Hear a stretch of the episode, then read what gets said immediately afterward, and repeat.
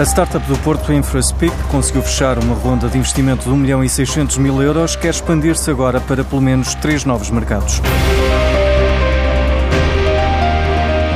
Fundada em 2015, a plataforma da InfraSpeak gera manutenção de 18 mil edifícios em seis países e é capaz de processar 7 milhões de operações de clientes que vão desde a aviação à hotelaria ou restauração.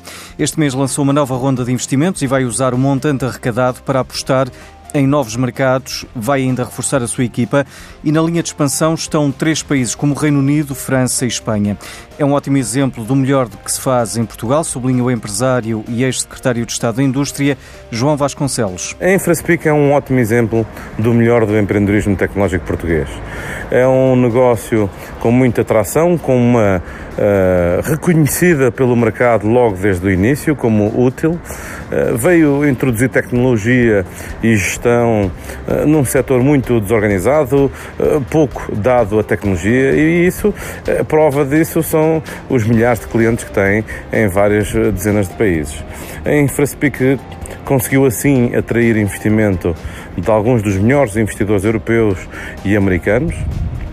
Está sediada na Founders, to Founders, que é, e vale a pena uh, sempre referir isso, uma incubadora de empresas, a única em Portugal, criada por fundadores de empresas para si próprios e para outros fundadores, que é um caso extraordinário no Porto que merece, eh, merecia eh, ser muito mais eh, visitado e comunicado e na sua origem esteve essa vontade de serem independentes, essa vontade de serem empreendedores.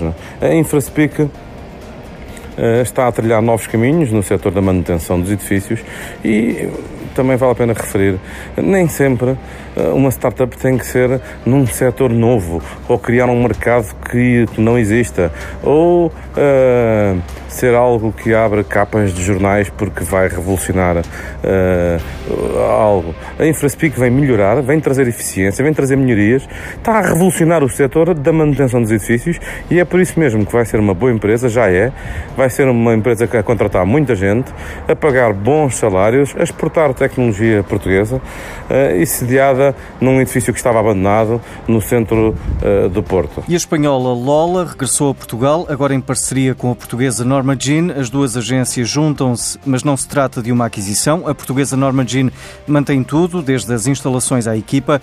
Trata-se de uma união, não uma absorção, como refere Miguel Simões, CEO da Lola. A estrutura acionista continua igual, mas a Norma Jean passa a representar a cultura, os valores e os skills da Lola para ajudar clientes portugueses a crescer dentro ou fora de Portugal. Trata-se de uma união. Trata-se de uma união. O objetivo é ajudar as empresas portuguesas que querem apostar na internacionalização. Todas as marcas que tenham a ambição de exportar e de construir uma marca consistente ou marcas consistentes a nível internacional, tendo a Lola como uma das agências mais criativas da Europa, a quarta mais criativa da Europa e a décima segunda no mundo, tendo uma, pressão, uma presença em Portugal, dará a possibilidade a essas marcas que têm essa ambição internacional de poderem, de poderem construir atratividade e preferência pelas suas marcas em mercados estrangeiros. A agência com sede em Madrid já tinha estado em Portugal, mas acabou por sair. E há uma nova geração de sistemas de telecomunicações para satélites que servirá para aumentar a velocidade da internet, prepará-la para o 5G e ainda fazer com que haja rede nos países mais remotos. Tem a assinatura da investigadora Vanessa Duarte, da Universidade de Aveiro.